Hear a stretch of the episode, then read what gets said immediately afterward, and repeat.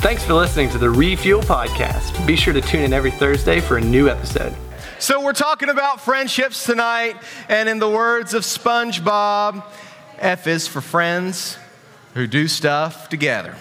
So, what are some things that friends do together? By being a friend, you do a lot of things together. Um, when you're a kid, maybe you still do this, it was all about you, you do a sleepover. There's a, a fine art of negotiating the sleepover between parents.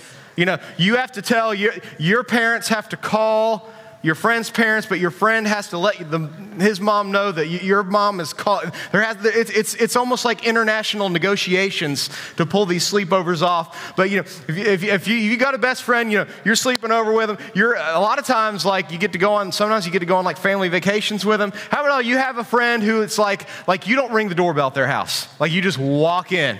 Like you walk in, you open the fridge. Like like like you know their dad's in their boxers and doesn't think a thing about it. It's just like you're one of the kids, you know. And we have, you know, I hope you have some close friends.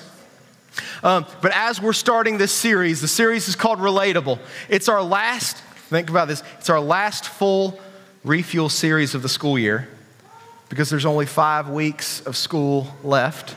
Isn't that crazy to think about?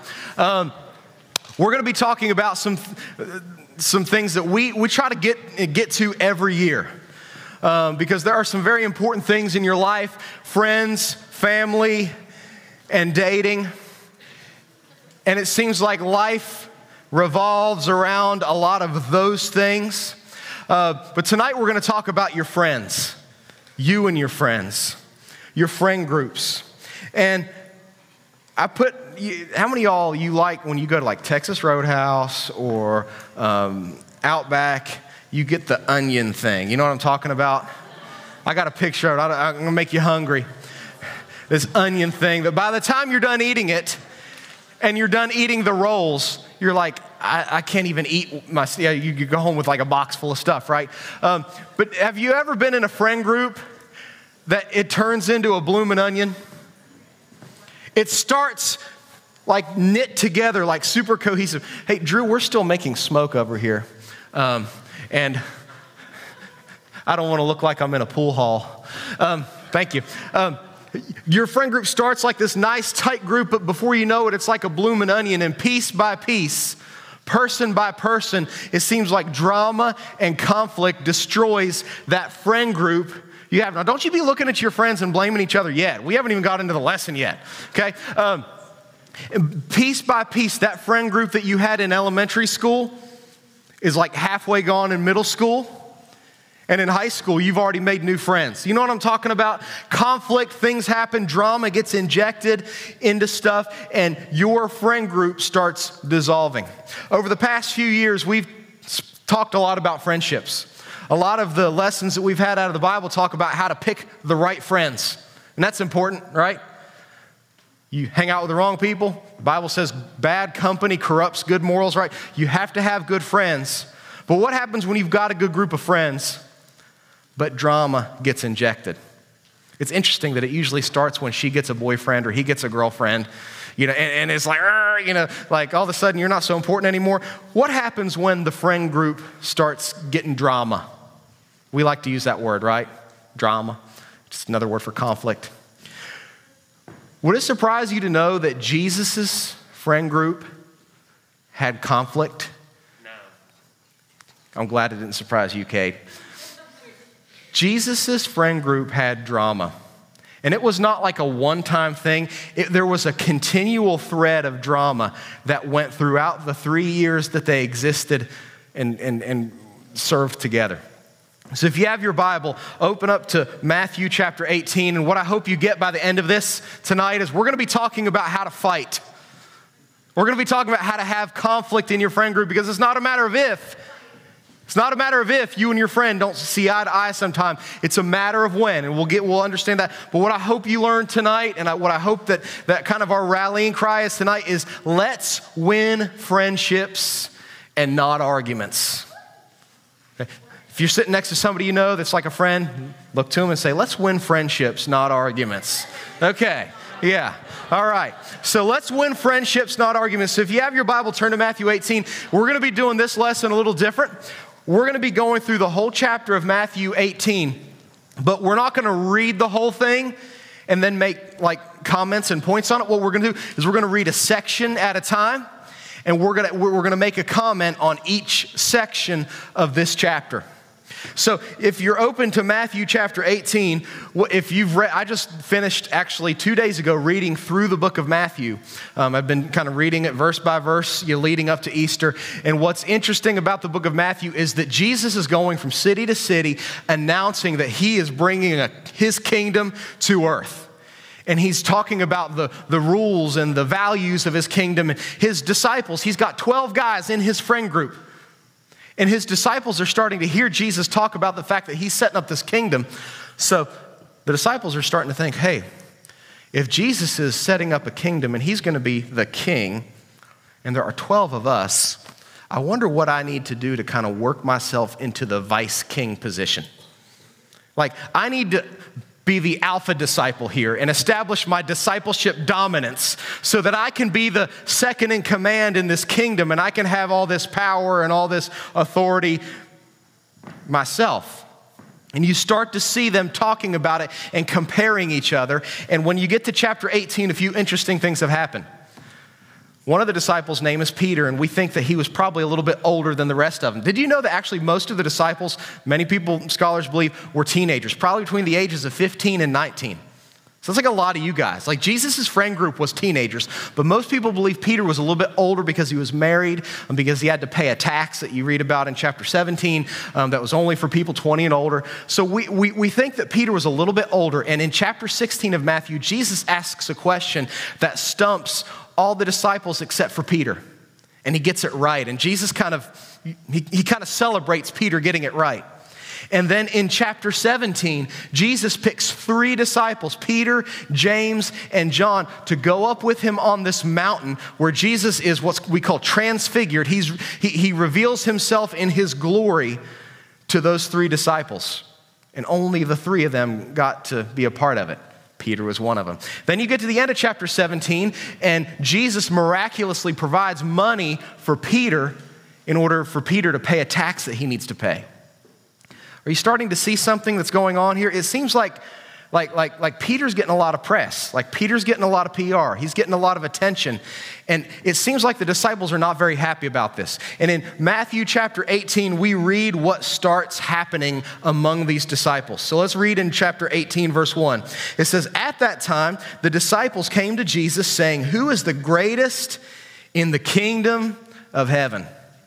Matthew just kind of puts it in a sentence, but if you look at some, if you look at in, this, this, this story, this account, this happening is also recorded in Mark chapter 9 and Luke chapter 9. And what we realize is the disciples had been arguing about this during the whole trip, and they thought Jesus couldn't hear them arguing. They'd been kind of like low key arguing to where they couldn't, they didn't think Jesus could hear them well, I, think I should be better because I did this, and I think I should be better because yeah, yeah, I'm the disciple who Jesus loved, and I think I should be, but yeah, this, this, it got so bad that a few of the disciples they asked their moms to ask Jesus to make them number one in his kingdom under him. How, how desperate do you have to be to have your mom ask? Like, there's, I told my mom, I gave her strict instructions when I played soccer. I said, Mom, I don't care if I'm bleeding out on the field. Don't come onto the field. No matter what you do, don't come onto the field. That'd be the most embarrassing thing. That was what I just what I told her. So I broke, I was in a soccer game, I broke my foot. My mom didn't come on the field. They carted me off, put me in an ambulance. So, um, so props to my mom. No, um, yeah, so the, the, the disciples were so desperate. They had their moms going up to Jesus, like, Can you make my son the best? You, can you make my son like your number two in command, like your first mate? So there was a, this was not just a little scuffle. This was like an ongoing thing. It was like if you have chickens, I don't know if you have chickens, it's like they're trying to establish like the pecking order. And they wanted, you know, the one wanted to be like the top chicken, you know. So there's this fight going on, and it's interesting the way Jesus addresses this fight. Verse 2 it says, And calling to him a child, Hey, child, come here. He put them in the midst of them and said, Truly, I say, unless you turn and become like children, you'll never enter the kingdom of heaven. Whoever humbles himself like this child is the greatest in the kingdom of heaven. Whoever receives one such child in my name receives me, but whoever causes these little, one of these little ones who believe in me to sin, it gets pretty, pretty serious pretty quick. It would be better for him to have a great millstone fastened around his neck and to be drowned in the depth of the sea. Wow. Say it. Wow. Wow. I'm not going to make you say mom. Say it upside down. Mom. Wow, that's, that's serious. So, what we see here is this, this drama that's going on with the disciples. We see two reasons for drama, two reasons for conflict in friendships. These are two reasons that we should expect drama in our friendships, conflict in our friendships. And the first is the pride within us. If you look at the way that this is phrased here, the way that Jesus addresses this, and here's what you need to remember verse 1 of this chapter, verse 1 of this chapter, is the reason that Jesus is saying all the things that he's saying in the rest of this chapter. It's in response to this scuffle, to this fight, this drama going on in his friend circle. And the first thing that Jesus does is he calls a kid, random kid. I guess there were kids around. And you, you can read in Mark and in John that Jesus actually takes the kid, he puts the kid on his lap, he wraps his arms around him not like in a weird way or like, you know, like to where the kid can't breathe. Like, you know, like, like, like, a, a, a, a, like a loving embrace. Like he, he's loving his kid and he says, Look, you have to become like this child if you're going to be just in my kingdom. And whoever is the greatest is the one who humbles himself like this child. When we think of kids, like kids in our, our, like our society are celebrated. You know, like, like gender reveal parties are getting insane. Like, I, I think, yeah, everybody's trying to one up each other for like revealing genders. Like, at some point, somebody's gonna die trying to reveal the gender of their kid. Like, they're just like, like the gender reveals are just getting so, like, uh, you know, obnoxiously huge, right? Um, so, are we allowed to have gender reveal parties anymore? I hope so. Um, but like, they're just getting so over the top because we celebrate kids, we celebrate babies in our society. Like, kids are awesome. I mean, some of us are like, too many kids, I'll stick with my one. But like, kids are awesome. In Bible times, in the ancient times, kids were not awesome. Uh, a Bible scholar named R.T. France wrote this about children in Jewish society. He said, A child was of no importance in Jewish society, subject to the authority of his elders, not taken seriously except as a responsibility, one to be looked after, not one to be looked up to. In the ancient world, especially outside of, of, of the Jewish community, children were very often abandoned by their parents because the parents wanted to pursue wealth or their parents wanted to pursue this or pursue that. Children were, were looked upon as expendable, and children were looked upon as just so unimportant that nobody would think of them as, as someone to, to model or to mimic. And Jesus raises this child up and he shows affection and love to this child, which didn't happen in the Middle Eastern culture. And it was a, it, it, was, it, was, a, it was a big deal to these disciples. And you see it in verse, uh, verse number two. He says, Truly, unless you turn, unless you change your mindset, unless you change the goals that you're pursuing, become like this child, you'll never enter the kingdom of God. What's so important about a child? Some people say, well, the child was innocent. Well, we know ch- children aren't innocent.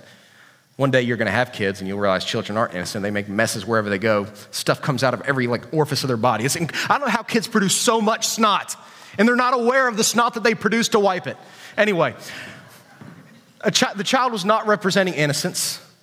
The child was representing humility, being humble. And Jesus, responding to this fight, is saying, the reason, one of the reasons you're fighting is because you're all so full of pride. If you think about, don't talk about it, but you think about the latest drama or the latest conflict that entered your friend's circle, you could probably trace it back to attitudes of pride. It's saying, I want to be the one on top. I want to be the one who's the most important. I want to be the one who decides what we do on Friday night or on Saturday. I want to be the one who controls. Um, I'm the one who got my feelings hurt because you said something that I didn't understand, you, that, that came out wrong, and I'm upset about what you said. Or it's that I'm so full of myself, I don't really care how you feel or if you're offended by what I say. It comes down to pride, and Jesus kind of works that out. And, and, and do you understand? Do we use the word extrapolate anymore? He extrapolates it out. He, he, he, he, he develops this thought about pride being destructive to relationships all the way out to the fact that many people were abusive to kids during that time. So Jesus reminds his disciples that one of the worst things you can do is to abuse a child. And Jesus prescribes the punishment, doesn't he, for abusing a child. It's serious stuff. But what comes down to is pride. I believe we could trace pride down to gossip bullying, just being a general like snob with your nose in the air thinking you're better than everybody else, cheating, when you get older, adultery, envy, murder, abuse, it all comes back to pride. It all comes back to somebody acting selfishly. And one reason that we can expect drama in our friendships is because each of us were born with a sin nature just like the disciples were, and we have pride within us.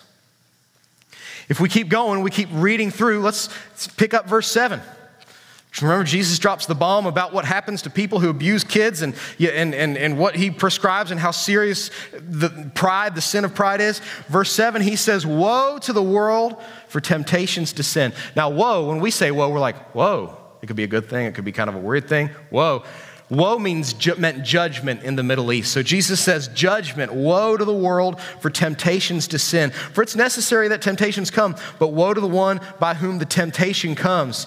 How serious is sin? How serious is, is, is the pride and the sin that we deal with? He says, If your hand or foot causes you to sin, cut it off and throw it away because it's better for you to enter life crippled or lame than with two hands or two feet into the eternal fire. If your eyes cause you to sin, tear them out and throw them away. It's better for you to enter with one eye life than with two eyes and be thrown into the hell of fire. I guess it's time to say wow again, right? Wow. That's pretty serious stuff. Sin is not something to joke about. It's not something that yeah, it, it, it's not something that we should take lightly. And this is a reminder not only that sin affects our personal lives, right? He's talking about how those of us who sin, we have a sin debt to pay. That debt is death and uh, eternity in a place of suffering called hell. But it also affects, remember, Jesus is saying this in response to the fighting, right? In response to the drama. It also, sin also affects our relationships with other people around him. How, why, how do you think the disciples learned how to fight with each other to get to the top, to be in the, the top in this kingdom? Well, they had sin in their own hearts, they had pride in their own hearts, but they were also taught by the world around them, the culture around them. So, two reasons to suspect drama. The first is the pride within us, the second is the world around us. We live in a culture that celebrates conflict. I had to get a little more use out of it, a little more mileage out of poor old Will Smith. Um, but our culture celebrates conflict. We have entire shows um, that we watch and we stream devoted to conflict. Songs are written about conflict. One rapper gets mad at this rapper, so he writes a bad song about them. Taylor gets mad at an ex boyfriend, she writes a song about him. There are entire, almost genres of music related to conflict. And he says, Woe to the world for temptations to sin. What do you mean by the world? Do you mean like the planet Earth? We read in 1 John chapter 2 that the world is a system. The world, we could use the word culture maybe to describe world. The things that we watch and the things that we see and the messages that are being given to us all tell us the right way to fight according to the world. And I wrote down some examples of, of, of ways that the world tells us that we should fight when somebody does us wrong. The world says, win at all costs, scorched earth, whatever it takes to get ahead because you need to look out for you. The world says, if they hit, hit back. The world says, assume the worst about someone. If somebody says something that could be taken one way or the other, before we find out what they were actually going to say, what they actually meant in that TikTok, we're to get in the comments and just light them up. Like I see that all the time, right? We also see, well, we see this, right? You know, somebody says one thing, a joke that could have been taken one way or the other. Let's not even talk about it. Let's just go up and, you know, I'm to put, on you know, catch these hands. We also see, even in, even in, I was, I was thinking, you know, I was talking to my daughter, even in kids' shows, like, you don't like what Bruno has to say? Freeze him out. We don't talk about Bruno, right? How many of y'all that song, anybody else, the song has been stuck in your head? Or is it just me? Okay? The world says if you don't like somebody or somebody says something you don't like, you harass them, you dox them, you do whatever you can to make their life terrible. Do you see that the messages that are sent to us about the way that we should handle conflict from outside the Bible don't lead to life and they don't actually reflect the values of Jesus? So, there are two reasons to expect drama. There are more than two, but we see here two reasons that we could expect drama. The first is the pride within us. The second is the world around us and the messages that it sends. So you may ask, well, is, is there any hope? like, are we just gonna always fight? Like, are we just gonna be like, like, woo, almost fell off the stage. Are, are, we just, are we just always going to be in this constant thing of like, I get mad at you, so I go to this friend group, and then I get mad at this friend group, so I go to this friend group? You see that happen sometimes. Is there anything we can do? Well, Jesus shifts here in verse number 10 from talking about why conflict happens and exposing the sin to what disciples, people who follow him, should do when there is conflict. He gives three like commands, three imperatives. And the first one is in verse 10. He says, See that you do not despise one of these little ones. For I tell you that in heaven their angels always see the face of my Father who's in heaven. What do you think? If a man has a hundred sheep and one of them goes astray, does he not leave the 99 on the mountains and go and search for the one that went astray? And if he finds it, I, I, truly I say to you, he rejoices more over the nine. Uh, he rejoices over it more than the 99 that never went astray. So it is not the will of my Father who is in heaven that any of these little ones should perish. So now we've talked about two reasons to expect conflict or expect drama. Here are three ways to respond to drama. They're all F words. And the first is we need to see people from the Father's perspective. Jesus takes the eyes of these disciples. Remember, verse 1. This is the reason Jesus is saying all the things he's saying. He takes the eyes of the disciples off of themselves and he puts it on how God responds to people who do wrong. And what does, what does he say? He says, See that you do not despise one of these little ones. Despise can mean to look down, to think little to nothing of, to just kind of like, like, like push away. He says, See that you don't despise, and he's still got the kid in his lap. You know, he's still got the kid. He says, See that you don't despise any of these little ones, for I tell you that in heaven, angels will always see the face, their angels will always see the face of my Father. There's something here that if you want to talk about it later, we can unpack it. But it se- he seems to indicate that, that there are angels who protect us and report back to God the Father about us and look after us. We'll talk, if you want to talk more about that, we'll talk afterwards because there's, there's a lot there. There are a lot of books we could read about that. But he's reminding us that people are significant. We look at people and we see I don't like what she had to say. I'm just not going to talk to her again. I'm just going to write her off. I'm going to despise her, I guess you could say.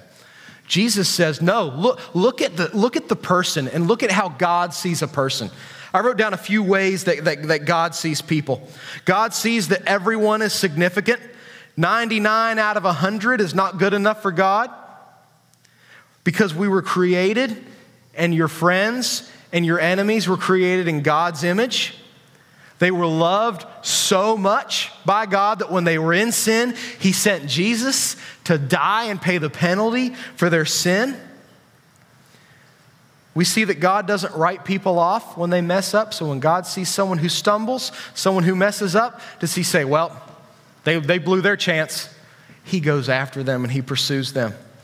And God's desire we see here and we see in 2 Peter 3 9 is not that any should perish, but that all should come into repentance. We see a God who values people. And oftentimes when we get in drama, the first thing that we do is we push people away. We think little of them.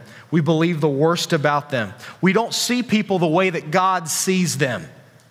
We don't look at people with compassion. The first thing we have to do when, when, when, when stuff happens, I've heard somebody call, you know, it's called drama scuttlebutt. Have you ever heard that term? I was like, that's a weird term. I can't remember who said it. But yeah, when we see drama, when we see conflict, the first thing we should do is we should make sure that we're looking at people the way God looks at people. The next, and here's where it gets really practical.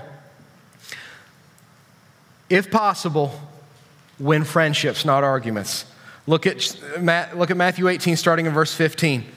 Because I can imagine the disciples were like, okay, that's great, we'll use God's eyes, but what if they do bad things to us? Like, like, like what if they say bad things about us? Like, like, like what if they like don't invite us to, you to do this with us? You know, what, if, what if they're talking behind our backs? What should we do? What should we do? Jesus says, here's what you do. If your brother sins against you, go and tell him his fault between you and him alone. If he listens to you, you've gained your brother. But if he doesn't listen, take one or two brothers along with you that every charge may be established by the evidence of two or three witnesses. If he refuses to listen to them, tell him to the church. And if he refuses to listen to the church, let him be to you as a Gentile and a tax collector. I say to you, whatever you bind on earth shall be bound on heaven, whatever you loose on earth shall be loosed in heaven. I, again, I say to you, if two of you agree on earth about anything they ask, it will be done for them by my Father in heaven. For where two or three are gathered in my name, there I am. I like how Jesus starts this and he says, If your brother sins against you, he says, if it reminds us that relationships can be messy. Y'all okay over there? Okay. It reminds us that relationships can be messy, and it's not a matter of if, it's not a, but it's a matter of when. Jesus anticipated these disagreements. What are you supposed to do if somebody, somebody does something wrong? The first thing you do is you go to them, it says, you, some of you may need to underline this. Go and tell him his fault between you and him alone. How different is that than the way we usually deal with conflict? Usually, when somebody says something about us, when somebody gets us upset, when somebody does something wrong, the first thing we do is that we try to, we try to collect a posse to agree with us. Be like, hey guys, do you know what? Do you know what? Uh, do you know what Cade said about me? Let me tell you what Cade said about me. And I just, I, I spend the whole time talking to all you guys about what Cade said about me and about how terrible of a person he is. And I create my little posse to freeze Cade out. Y'all don't even know, probably, oh, you, you, you could tell me some things about Cade, but we won't. Um, and I create, I create a whole posse. What does Jesus say? It says, go, just you and him. Don't text your friends about it. Don't make like a post that like is, is kind of like a everybody knows it's directed to Cade. Go to the person, go to the person alone. But here's the problem. Some of you, you see this and you're like, oh, this sounds fun. Go and tell him his fault. I'm going to go tell Cade his fault. I'm going to tell Ozzy his fault. I'm going to tell Andrew his fault. I'm going to tell you your fault. Oh, Musgrave, you better brew some coffee. I got a lot to tell you. Tell, tell, tell, tell, tell. Do you see how do you see how this could be weaponized? Look at the goal. Look at the goal. He says, tell him his faults. If he listens to you, you've gained your brother.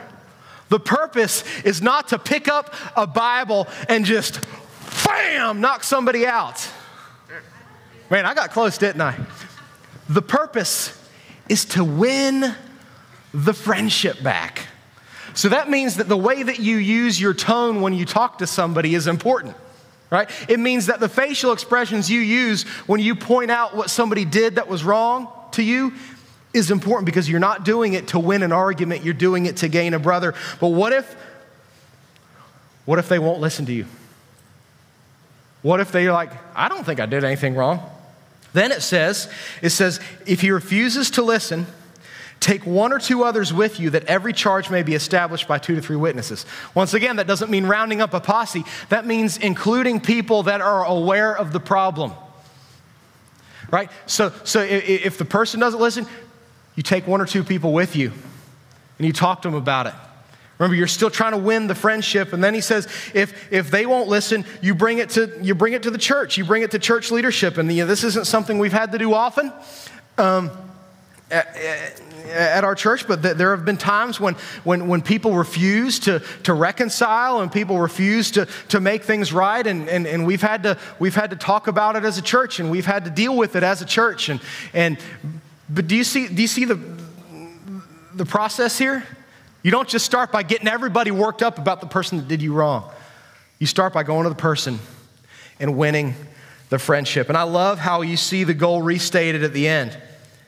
He says, If two of you agree on earth about anything you ask, it'll be done for them by my Father in heaven. For where two or three are gathered in my name, there I am among them.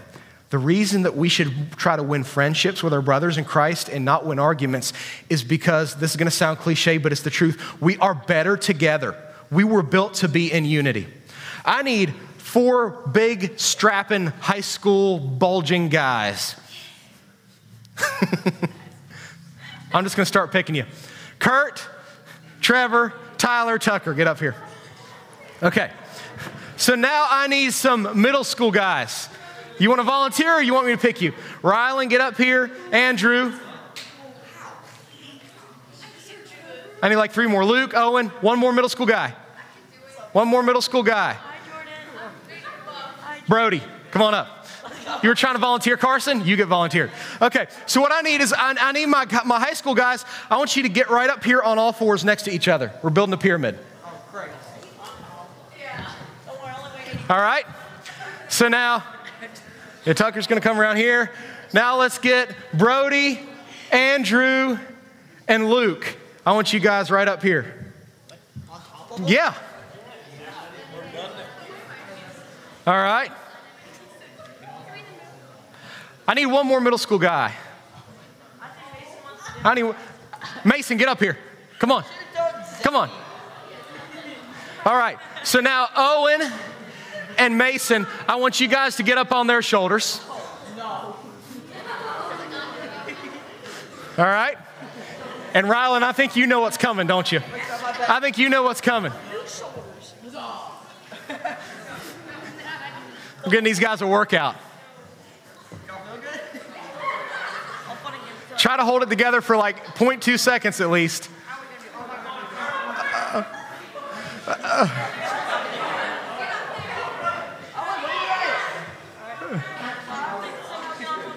Almost got it, almost got it, almost got it, almost got it. Your leg up! Your leg up! All right, Rylan, just try to get to the top there.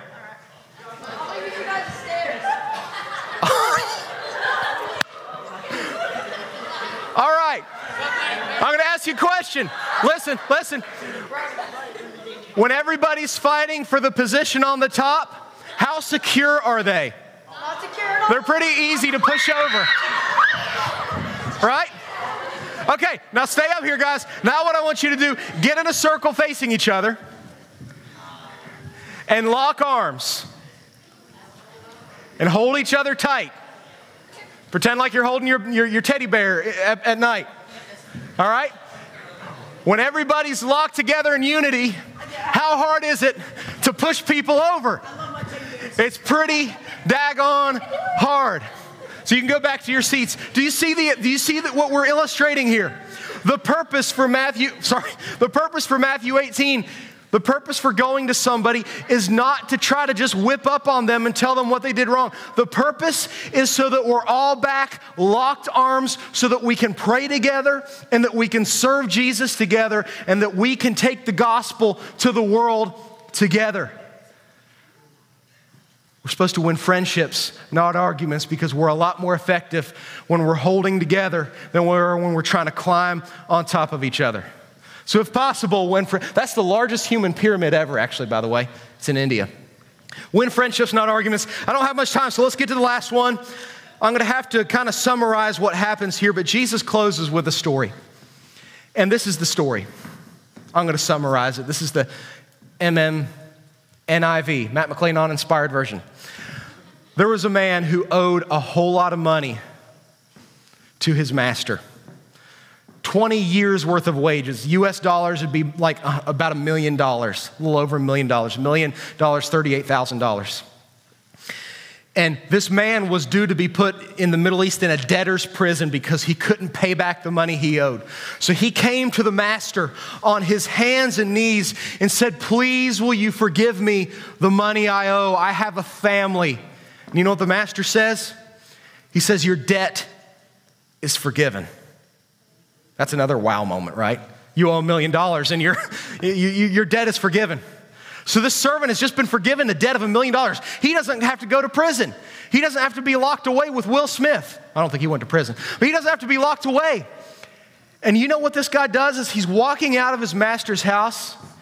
He sees a friend that owes him money. This guy that's just been forgiven a million dollars. He probably owes, we, we think probably this, this servant probably owes him between thirteen and eighteen thousand dollars in US dollars. It's still a lot, but it ain't a million dollars, right? And you know what he does? He grab it literally says in the Bible, he grabs the guy by the neck and says, Pay what you owe me. This guy who's just been given a, forgiven a million dollars is trying to get this guy thrown in prison that owes him $13,000. Jesus uses that to illustrate why we should forgive people who do wrong to us. It's because we've been forgiven by Jesus. We had a sin debt. We read about that early in the chapter. We had a sin debt that we could not pay. The payment was death. The payment was eternal punishment. And we celebrated it last week when Jesus died on the cross. He paid the debt of our sin when he died, it's been paid for. We are the servant who owed a million dollars. Jesus is the master, and he forgave our debt, but it cost him his life.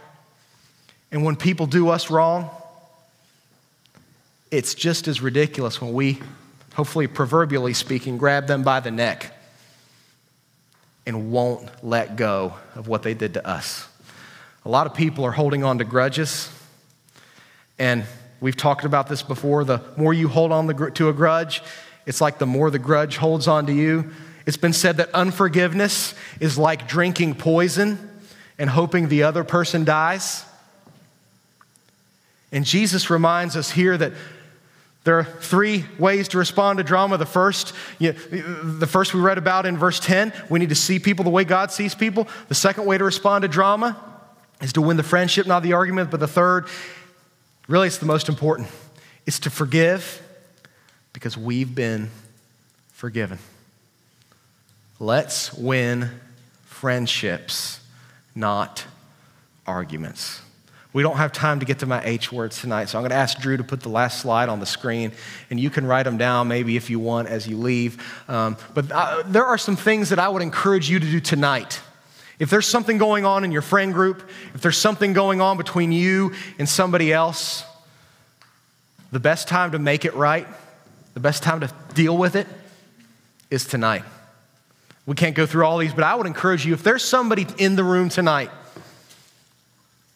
that you've kind of pulled away from, that you've had issues with, to find them tonight and to win a friendship. So we're going to pray, and I'll let you guys take pictures if you need or write these down and we'll leave. So let's pray together. Um, God, it's so important Lord, it's so important that we don't fight like the world does. God, we are brothers and sisters in Christ. Oh God, I believe there are friend groups that are here tonight, and there are friendships that have been made here and in other places, God, that could be could last a lifetime and could prove to be so valuable in the way that we help each other live for you. But God, we have to learn how to deal with conflict. We have to learn how to deal with what happens when one of us messes up. And so, God, I pray that if, if there's someone here tonight that's dealing with, with somebody that's done them wrong, God, that they'll go to that person in the spirit of Matthew 18 and win a friendship. And God, I pray if there's people here tonight that they know they've done something to hurt somebody else, um, that they will go and make that right tonight. God, I pray for people that are holding on to grudges. People have done them wrong, hurt them, left them, abandoned them, and they're holding on to that anger and that hate and that unforgiveness. God, I pray that they will trust you to be the executor of judgment, and justice, and that they will live in the joy of forgiveness tonight. And God, we win friendships when we can, but we forgive always because we've been forgiven by you so greatly. And we thank you for Jesus, and we thank you that he paid the debt that we owe for us on the cross. In Jesus' name. Amen. Thanks again for listening to the Refuel Podcast. If you have any questions or would like to review the notes from this podcast, be sure to download the Refuel app from the App Store on any mobile device.